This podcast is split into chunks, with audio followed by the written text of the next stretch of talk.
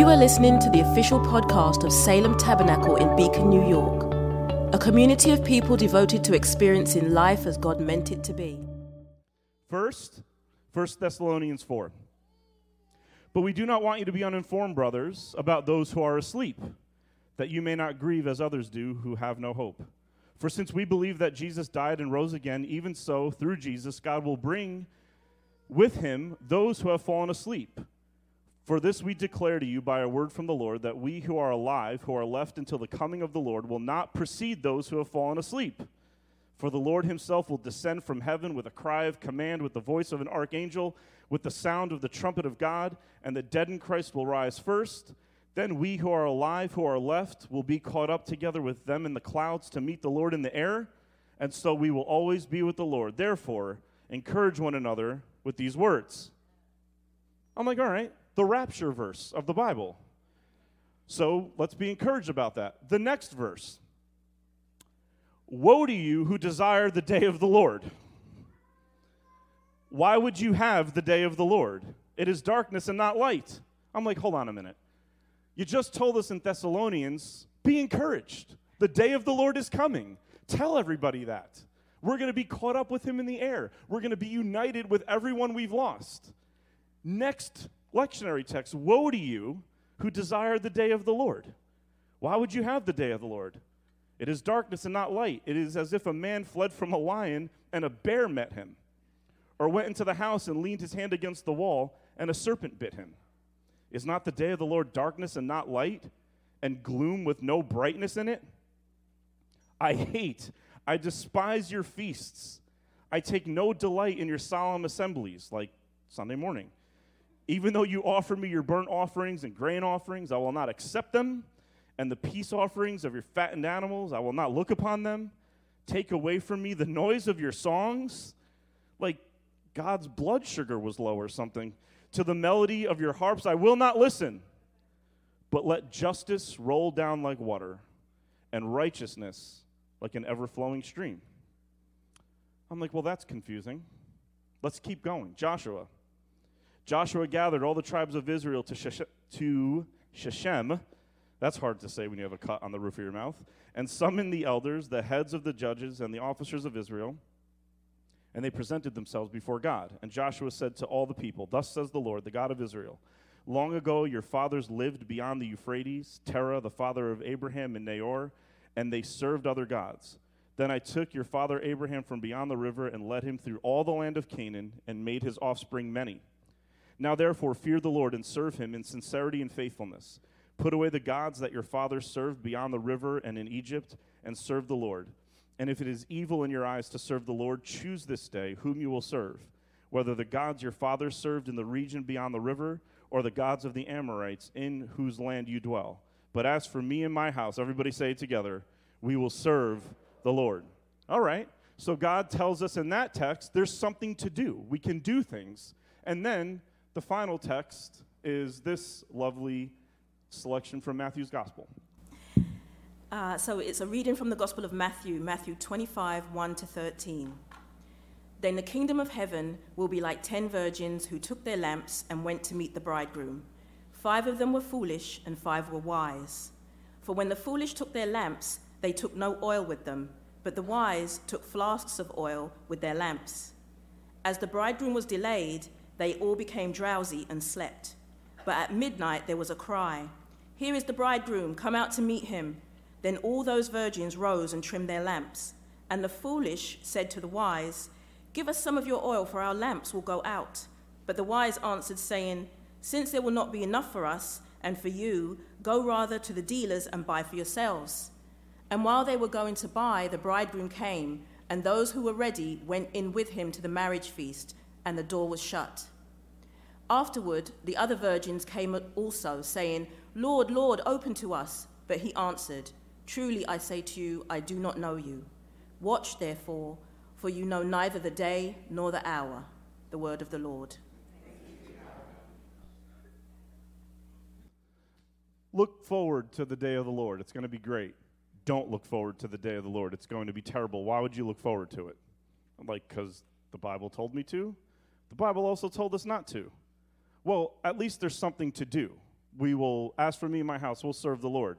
Oh, but wait, Jesus is going to be delayed, and a few people planned for his lateness, which almost seems rude, doesn't it? Think about this. Imagine you were so late all the time that people began to plan for you being late and then called that wise. I'm going to mess with you a little bit today, okay? I had all week just sitting down to think about this. So I'm going to mess with you a little bit. This parable of the 10 women is confusing to me because A, the five who had extra oil refused to share with any who didn't, said, You go buy it. We're going to the party and you're not. Which doesn't seem very nice, doesn't seem giving.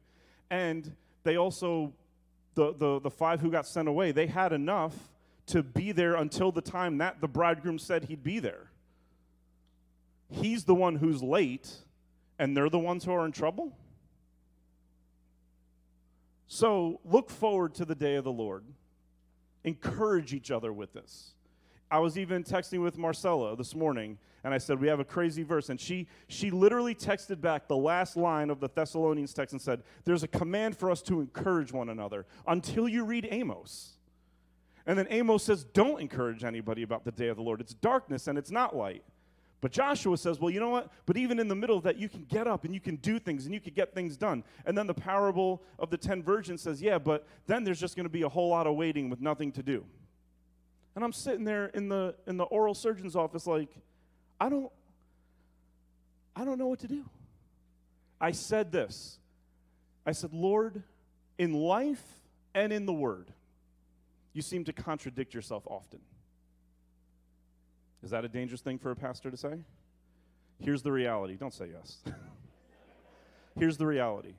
We have been so bent on defending the scriptures, which we don't ever need to do, that we have said there's no contradictions in them because they're perfect. But the reality is, there are contradictions all through the Bible, and here's why because there's contradictions in my life and there's contradictions in your life. And the Bible is not about a lack of contradictions, it's about how Jesus harmonizes contradictions and turns them into a testimony that makes sense. The Bible is perfect because of the work it performs in our life. The Bible is perfect because it, it's not about trying to prove whether or not the Bible is true. The reality of the Bible is that it proves that we are true. The Bible tells you the true story of yourself, and it tells it to you unapologetically. There are contradictions in your life, there are hypocrisies in your life, there are things that you front to other people and that behind the scenes you don't do. But the reality is, God knows all of them, and He is taking all the sour notes of contradiction and He is harmonizing them into a symphony that is your testimony mixed with my testimony that overcomes the world. So is the Bible contradictory? Of course it is. Jesus is nothing but mercy, grace, and peace, and then God is killing groups of people in the Old Testament. It's like, well, which one is true? There are there, the Bible's doing this on purpose.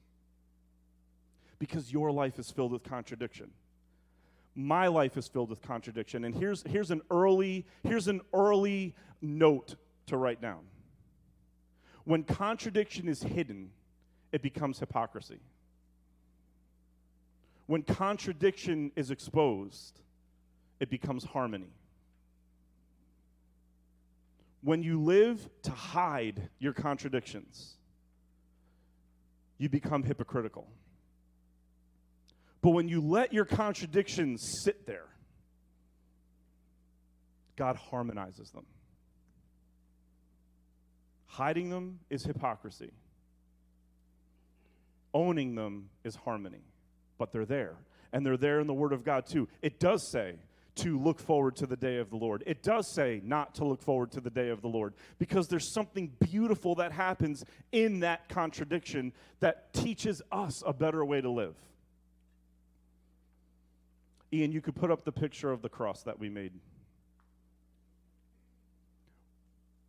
The beautiful reality of the cross is this the cross being two beams that intersect with each other, the cross is the place where all of life's contradictions are always harmonized.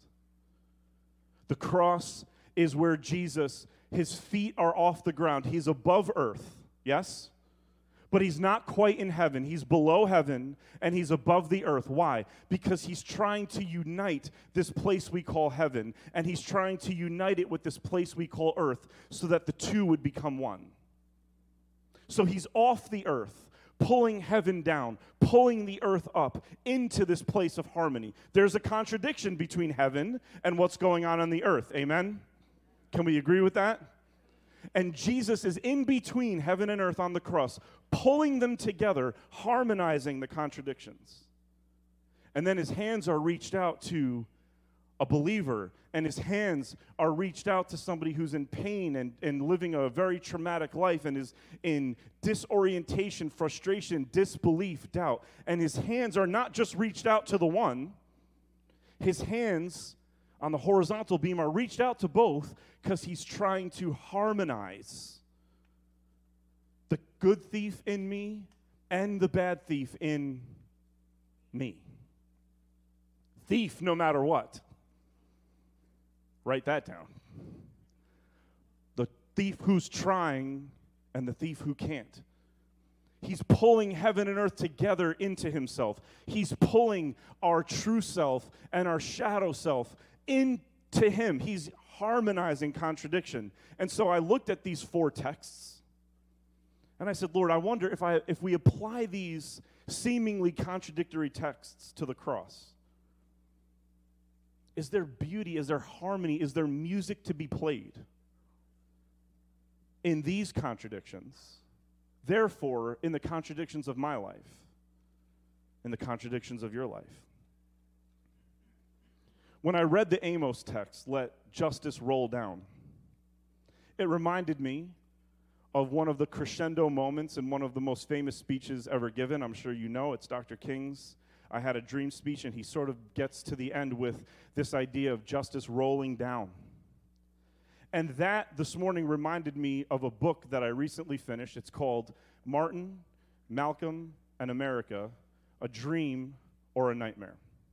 I would love everybody to read this book. James Cone, who is a brilliant author, seeks to harmonize the life of Dr. King and Malcolm X because his take is that the powers that be want to make us think that these two men hated each other and their visions were opposed to each other. Because if we ever find out that their visions were actually united, they would gain traction even in death and things might start to change. And so the powers that be try to make us think that there's contradictions that can't be resolved, but there's a harmony between these two men. He ends by saying, One had a dream, one had a nightmare. Both of them knew that they were going to wake up to a better day. A dream or a nightmare, but they both knew they were going to wake up to a better day. Malcolm X is famous for saying, while Dr. King was in Washington having a dream, I was in Harlem having a nightmare. And they take that, say, see, they were against each other. But they both believed a better day was coming. And this book shows something very interesting. Later on in the book, and, and, and this, is, this is relevant to the texts, relevant to your drive to work tomorrow. So follow me along this little journey here. James Cone writes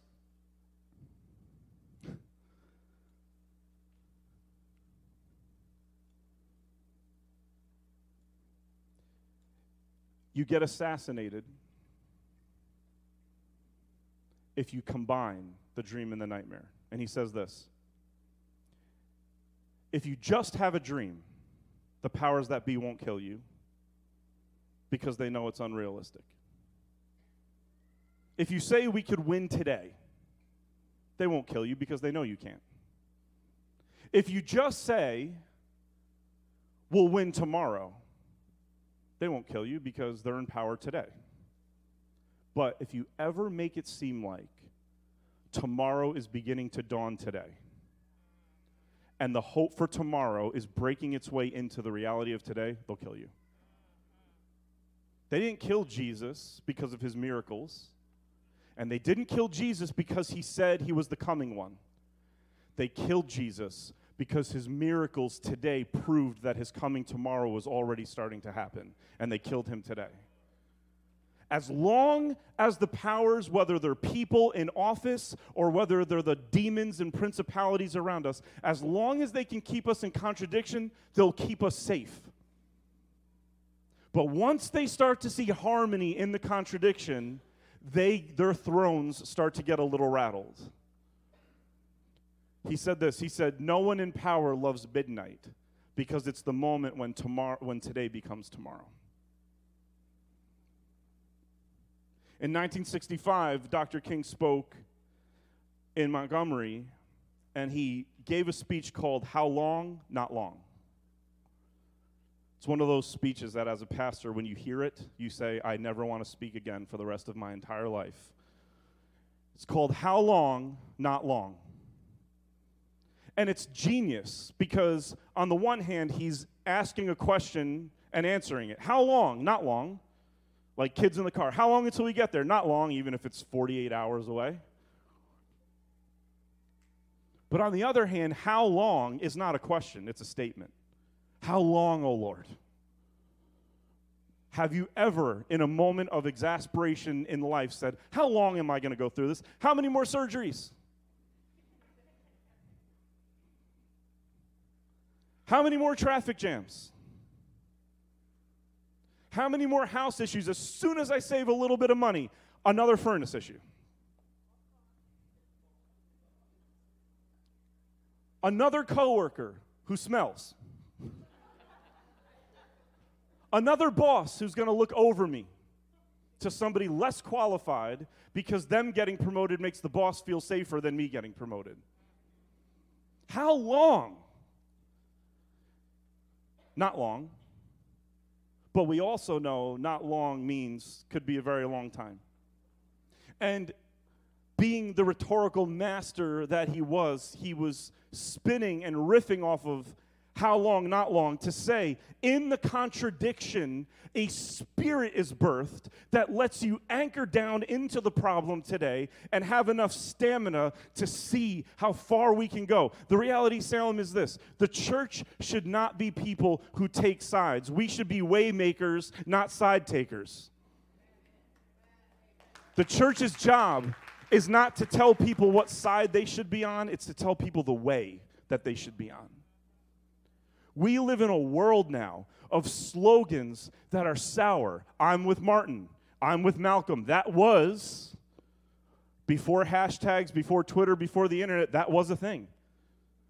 It shouldn't have been. They would have disagreed with that. They wouldn't have wanted you saying that.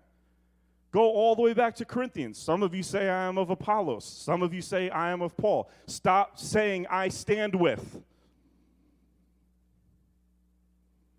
Black lives matter, blue lives matter, red lives matter, all lives matter. I'm with Israel, I'm with Palestine. There's so much truth in all of them, but when they're being put in a sling and hurled at other people, they're making sour music. The church should not be side takers. We should be way makers. Our God is not left, He's not right. Listen, He's not centrist. He's an altogether different kind of stance. He holds all of them accountable and blesses all of them. He sees the good in all of them and he exhorts the evil ambition in all of them. That's why the Bible seems to have contradictions, because our lives have them, our society has them, history has them. You can't sit two people down and have them talk about history and agree on anything. You can't look at a video anymore and agree on what you're seeing. As Christmas time is coming along, they're showing all them new little Google phone. You could just make your family members disappear like the rapture just done happened and you were left behind. But you know what? That's funny. It's cute. Everybody's in the little old Navy pajamas and they're making people disappear and all this kind of stuff. I was at the Taylor Swift, con- even if I wasn't there, I could make it like I was. That's funny until you're in court and you're saying somebody threw that rock and that video edited that out. You can't trust what you watch anymore. Everything is fake news except for the good news. We need to be well versed in the good news, not to get into the debate, but to speak a better word. Not to tell people what side you should be on, but to harmonize the sides, to help them find a place at the table, to have them sit and eat with each other.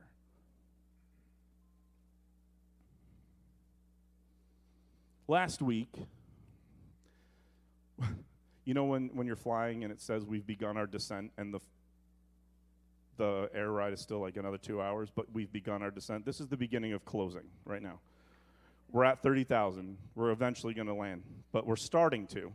So, last week we talked about lion and lamb and how lions and lambs are contradictions until Jesus touches them and now the lion lies down with the lamb. The lion doesn't stop being a lion, and the lamb doesn't stop being a lamb, but they're no longer in contradiction with each other. They're harmonized in the person of Jesus Christ. This is why it says in Thessalonians that we're going to be caught up in the air. Why? Because heaven is someplace out there? No. Oh, because heaven is someplace here? No because there is being pulled down and here is being pulled up into an altogether new place. I did a wedding last week. Larry Johnson got married last week. Yes, he did. to Vanetta Johnson now. And we stood we stood right here and they had unity candles. And Vanetta took hers and Larry took his and they lit a third candle and blew out their individual candles. Because, the, because she wasn't entering his life, and he wasn't entering her life. They were entering a new life. You see the difference there? So, heaven isn't a place I'm going, but it's also not a place I'm staying. It's the two areas no longer having a directional differentiation between the two of them. So when heaven is attained, earth and heaven will have become one.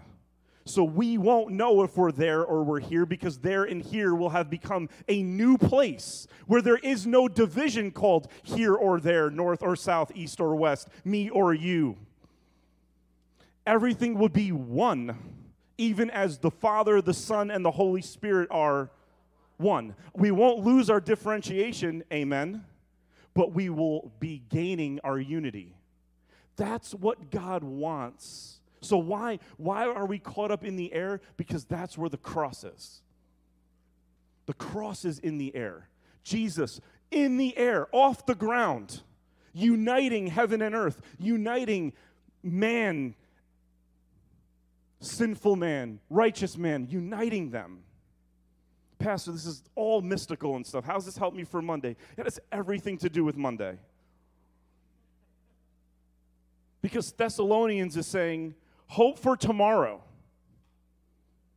But hope for tomorrow alone is an evil thing to do if you're not also hearing Amos say, but you still have to work for today.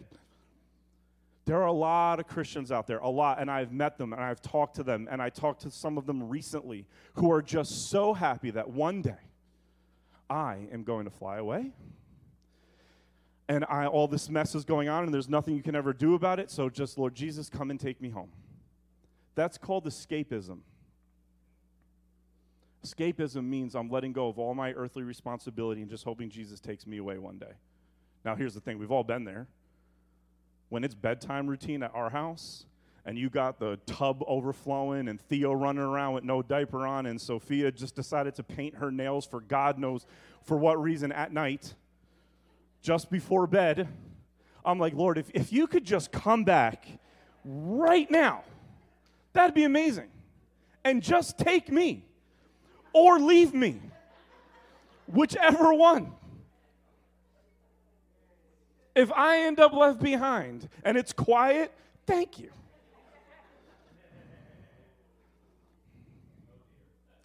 Oh, please. Jacqueline prays this prayer thrice daily, probably, not just me.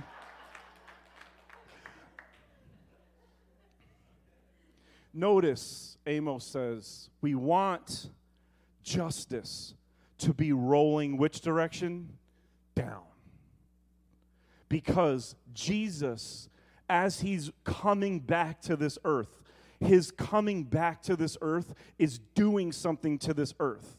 So Amos won't let you get away with pie in the sky when you die because Amos is saying, look, heaven is going to be rightness happening everywhere.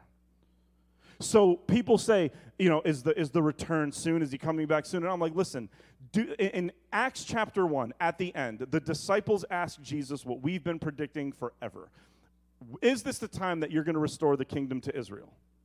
And Jesus says to them what he says to us every time it is not for you to know times or seasons that the Father has fixed by his own authority.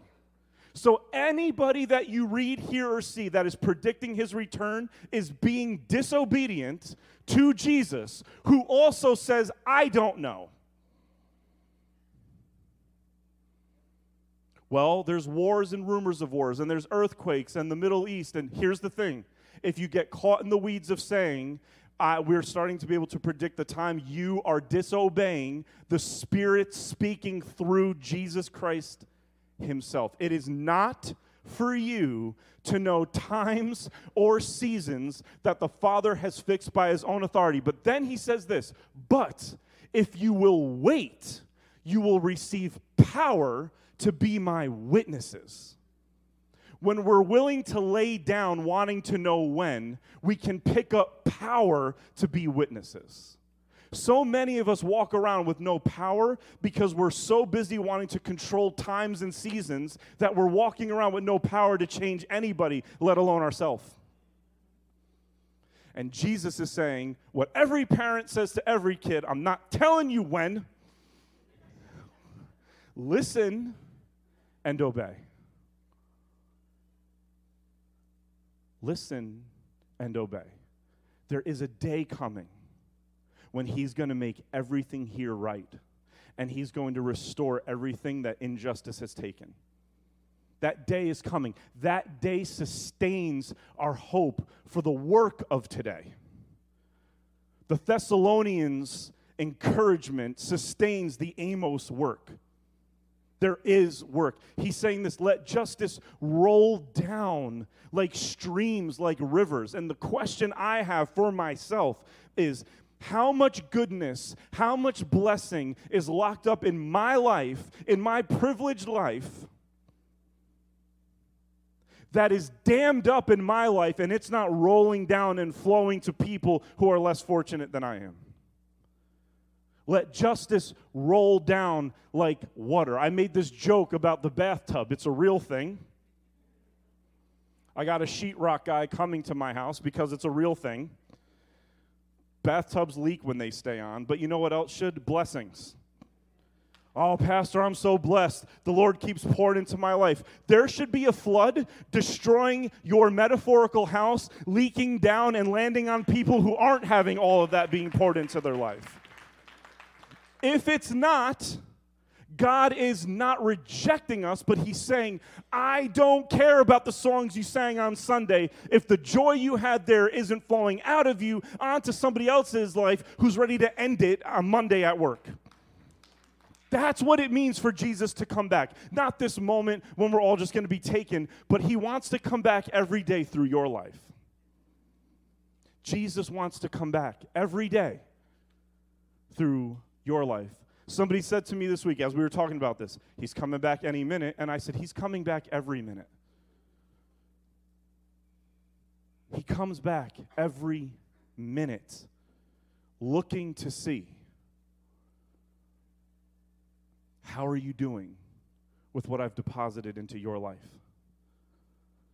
the contradictions?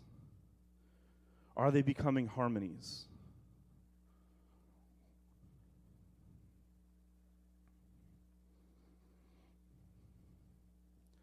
Joshua, as for me and my house, we will serve the Lord.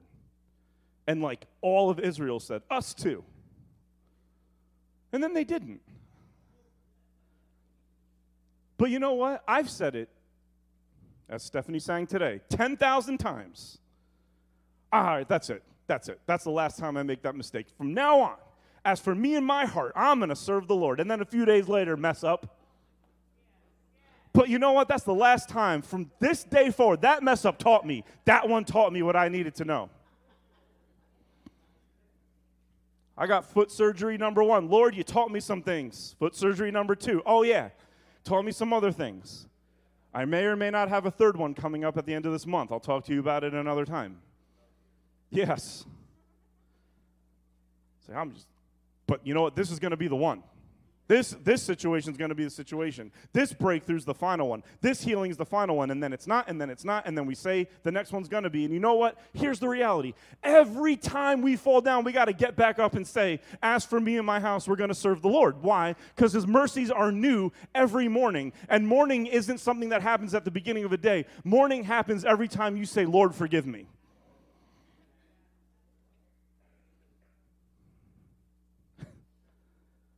My Uncle Pete, my late Uncle Pete, passed away years ago. This one Saturday, he stops by the house to drop something off to my dad's, my dad's brother. And it was January, like 15th or so, but it was like 70 degrees. And I joked and said, Uncle Pete, let's go play golf. He goes, I got my clubs in the trunk, let's go. Remember this? Me and Uncle Pete went and played. And we, we went to this golf course called Dogwoods. It's like the best and the worst golf course. It's the worst because it's dangerous to even walk around out there, but it's the best because they let you play in the snow. They don't care. And so we get to the tee box and it's like, yo, can you believe this? It's January. Look at us. We're playing golf. It's January. It's warm. It's 70. And my Uncle Pete hits this drive, perfect drive. I remember it so clearly, right down the middle. Gets up, goes to hit his second shot, hits it two feet in front of him. The ball just went bloop. And I yelled, see it which is what you're supposed to say if you think somebody lost the ball. I was being sarcastic. It was right there. He gets up, hits the next one right onto the green. Two feet from the cup. Gets up there and misses the putt. Gets up, misses the putt. And I'll never forget this. I can picture it. I can picture the hat he was wearing, his little transition glasses that become sunglasses when he's outside. I can picture it. He dropped his putter and he looked at me and he goes, Can you believe this? Same guy. So, what do you mean? He goes, perfect drive, hit a duff. Perfect shot, missed three putts. Same guy. And I thought to myself, that's the story of Joshua. As for me and my house, we'll serve the Lord. Then we're cursing everybody in our house out five minutes on the way home from church. Then on Monday, we wake up and we hit a better shot. Hey, we had a good day. We got the kids to bed. Everything was good. Tuesday, cursing everybody out again as if Jesus is not around. And it's like, same family. So you sit there and say, We're going to resolve to work while it is still day. We're going to get rid of the high places in our life.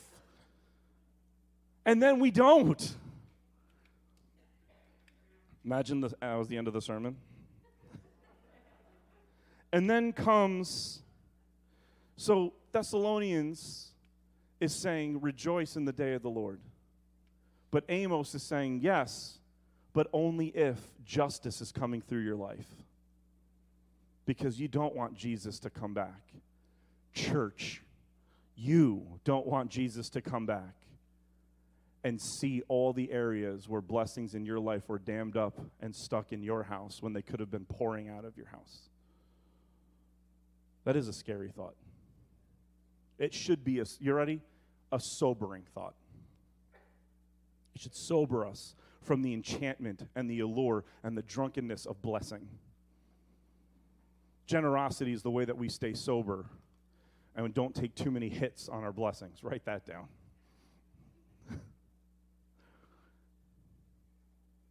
then Joshua says, Get up, make decisions, tear down high places in your family, find out where the idols are, Find out where the priorities have shifted. Find out where Christ isn't being put first. Find out where he's not on the throne in your heart and put him there. Yes. Should we be doing that? A resounding? And when we don't, should we try again the next day? And when we don't, should we try again the next day? How long? Not long, right? That's what we're doing. We're trying. But then, this parable that Jesus tells, that Sheena read 10 virgins, some had a little extra oil, didn't tell the other ones. Bridegroom was delayed. And I sat with this one all week, like, not in my stomach. I don't like this parable. I don't like it. It's tough. It's, it's tough to work through because it seems like it's easy. And that's always when it should scare you when you're reading the Bible. And then something clicked this morning. 10 is the number of the law. Numerology 10. 10 is the number of the law. Legalism. Law.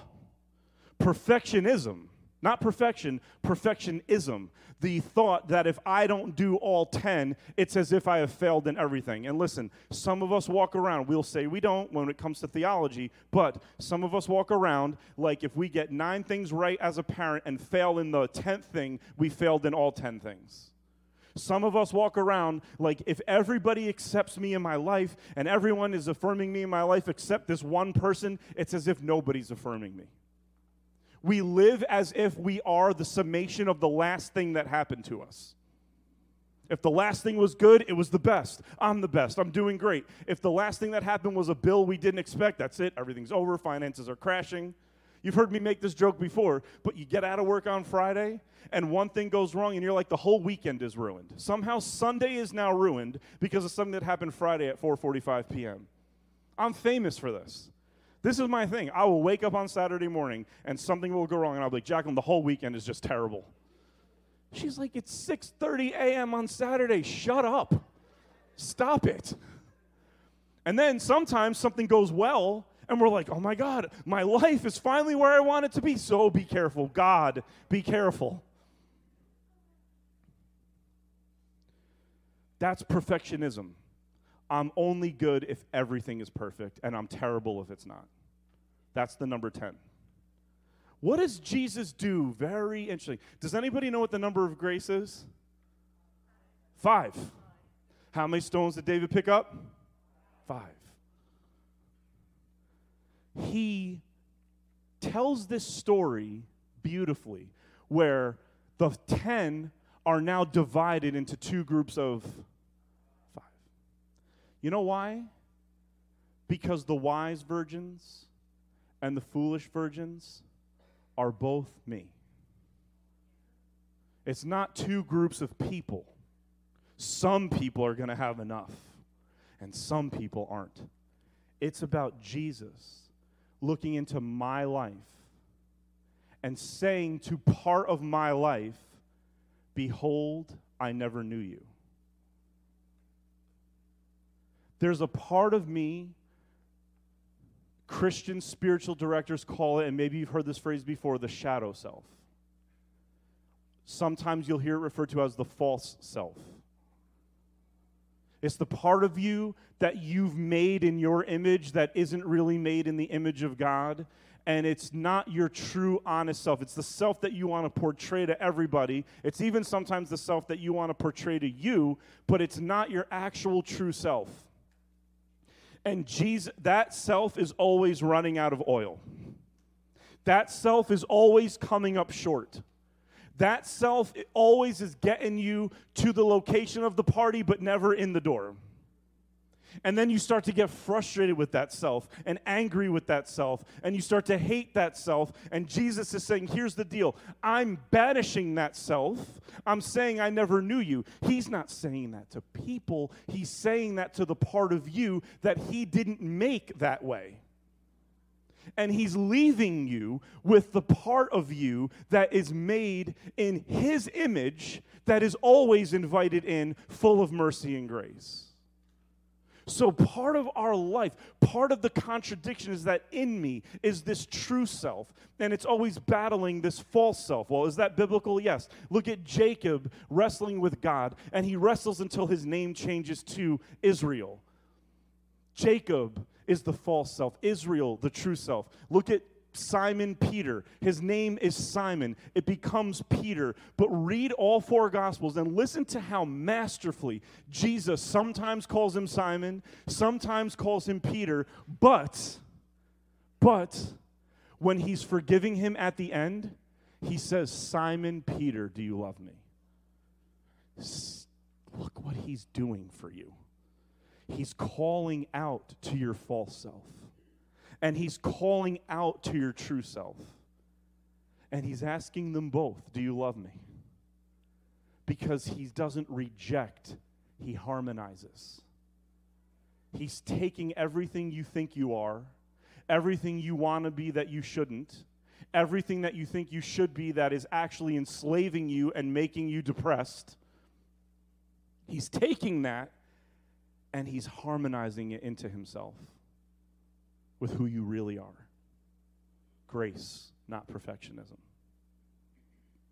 All of this to say, sometimes you hear a message that is concrete, like just struggle or no title. Remember no title? That was fun. Sometimes you hear a message like this that is like, what is this about? Sometimes you're living with like legion, with so many different hats, so many different thoughts about yourself, so many different views swirling around you so many hashtags, so many slogans, so many decisions to make. Which group you a part of? Who are you part? Are you left? Are you right? Are you pro? Are you anti? And it's all swirling around all the time. And the reality is, all that stuff is going out there in, in society, but in us forever since the minute we had conscious thought. We are trying to figure out who we are, where am I, who should I be, where should I be. It's constant.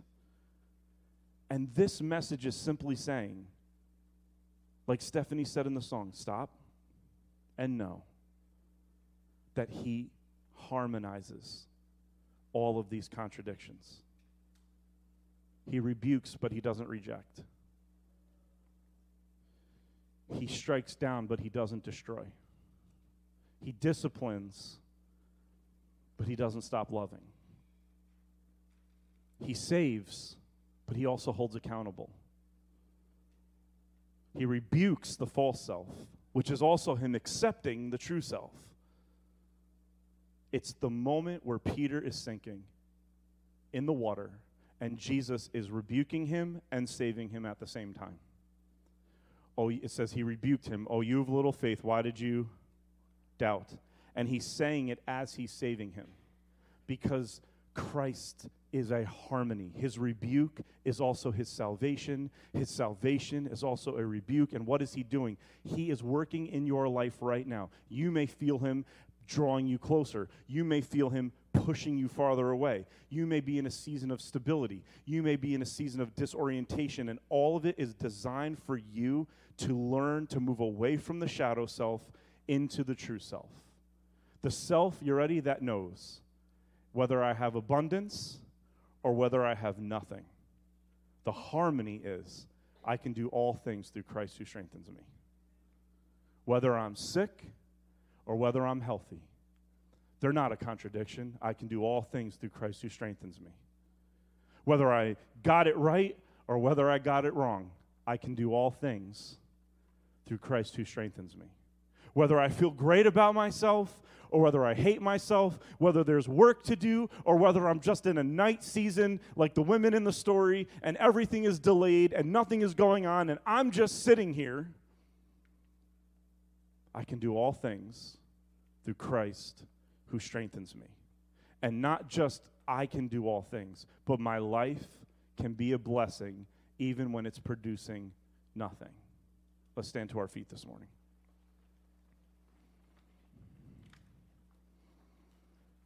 Your life could be a dream or it could be a nightmare. And the gospel is saying you're going to wake up to a better day. you're going to wake up to a better day. As we get ready to come to the Lord's table, I'll offer you this last thought. He says to the five women who ran out of oil, he says, Behold, I never what? Knew you. Which is a clue into what the oil in that story, not in every story, but in that story, the oil represents intimacy. Let's close our eyes for a second. Let's close our eyes for a second. The oil represents intimacy. He's saying to the ones who ran out of oil, Behold, I never knew you. You could set up all your goals. You could have all your poster boards up, all your spreadsheets at the beginning of the year, all your visual, visualizations everywhere. You have all the people reminding you in your group texts and everything what you said at the beginning of the year. Remind me, I'm going to be powerhouse this year. I'm going to do my thing this year. I'm going to make a billion dollars this year. We're going to be a power couple this year. 10 days into January. It's like, are we even going to make it to February? There's going to be moments where all that stuff is rolling. It's rolling in the direction you want it to. It is. There's going to be moments where that's happening. Then there's going to be moments where everything is delayed, everything shuts down, none of it is working. You're getting older, and it's not getting any closer to those goals. And you're sitting there at night, and Jesus is reminding you that there's oil, and that oil represents intimacy with Him.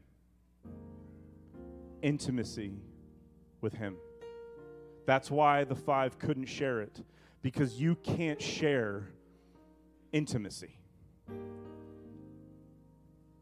It's between you and the Lord. There's a lot we can share with each other. There's a bunch we're not supposed to be sharing with each other. I won't go into detail, but you should not share intimacy except with the one you're betrothed to. Amen? There's an intimacy for you if you're in that night season that will hold you through that night season. There's an intimacy that He's offering you. But He's saying to you, it's there. And it's asking you, can you make time for it? Can you put down the phone and pick up the Bible? Can you wake up at three in the morning and instead of scrolling, put on a song?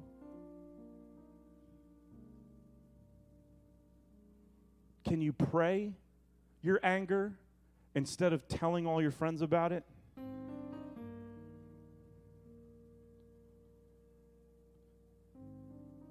Can you can you DM God instead of making your Instagram your personal diary? Remember when diaries used to be private, hidden under a pillow? Now it's called Instagram and it, your, your, your personal private thoughts, they're not for everybody. You're harming them and you're harming yourself by putting all your personal stuff out there. Some of it is just meant for Jesus, Salem. And like a good husband, he doesn't want you exposing your intimacy to everybody in the world. He wants it to be special between you and him.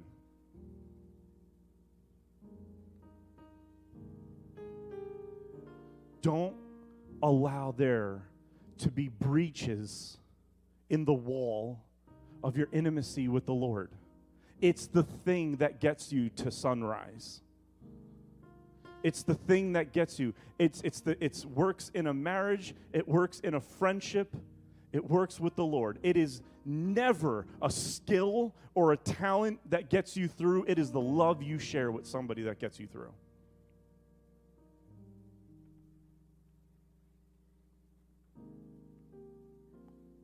Open that space for the Lord. He wants to show you who you really are. On the night when he was betrayed, he had intimacy with the Father through the Spirit, Salem. Jesus was in a night season.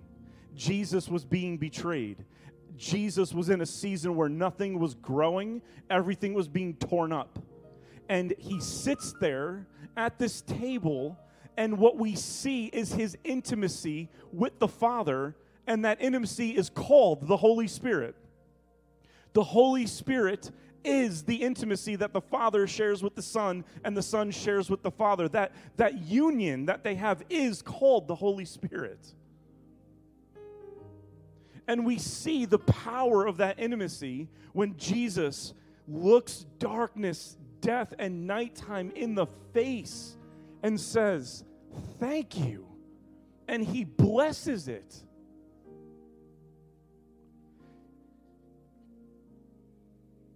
One of the greatest breakthroughs you could ever have in your entire life is when the next thing goes wrong. There is such a strength in your walk with the Lord that out of your mouth does not come some sort of curse or gossip or vent, but imagine if you stopped and you actually became thankful.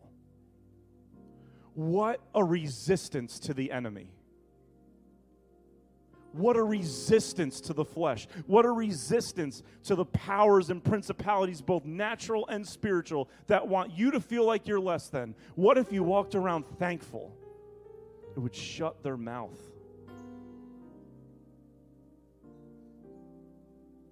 Jesus says, Thank you for this bread. Thank you that it's my body. Thank you that it's going to be broken and thank you that its brokenness is going to vaccinate death. We're going to offer death a dose of itself, and it will cease to be death anymore. I'm going to conquer death by my death. That's what James is talking about when he's saying, Count it all joy when you fall into various trials. Because when you realize, when things start to fall apart, when you're the recipient of injustice, when the world around you gets wrinkled and crumbled, in that moment, the Holy Spirit is giving you an anointing to bring life to the very situation that's taking life from you. But we have to have no breaches in the wall. We have to point that intimacy to the Father and say, What do you want me to do here? Well, what he told Jesus was offer them that bread and tell them that your broken body is going to feed them in their brokenness for the rest of time.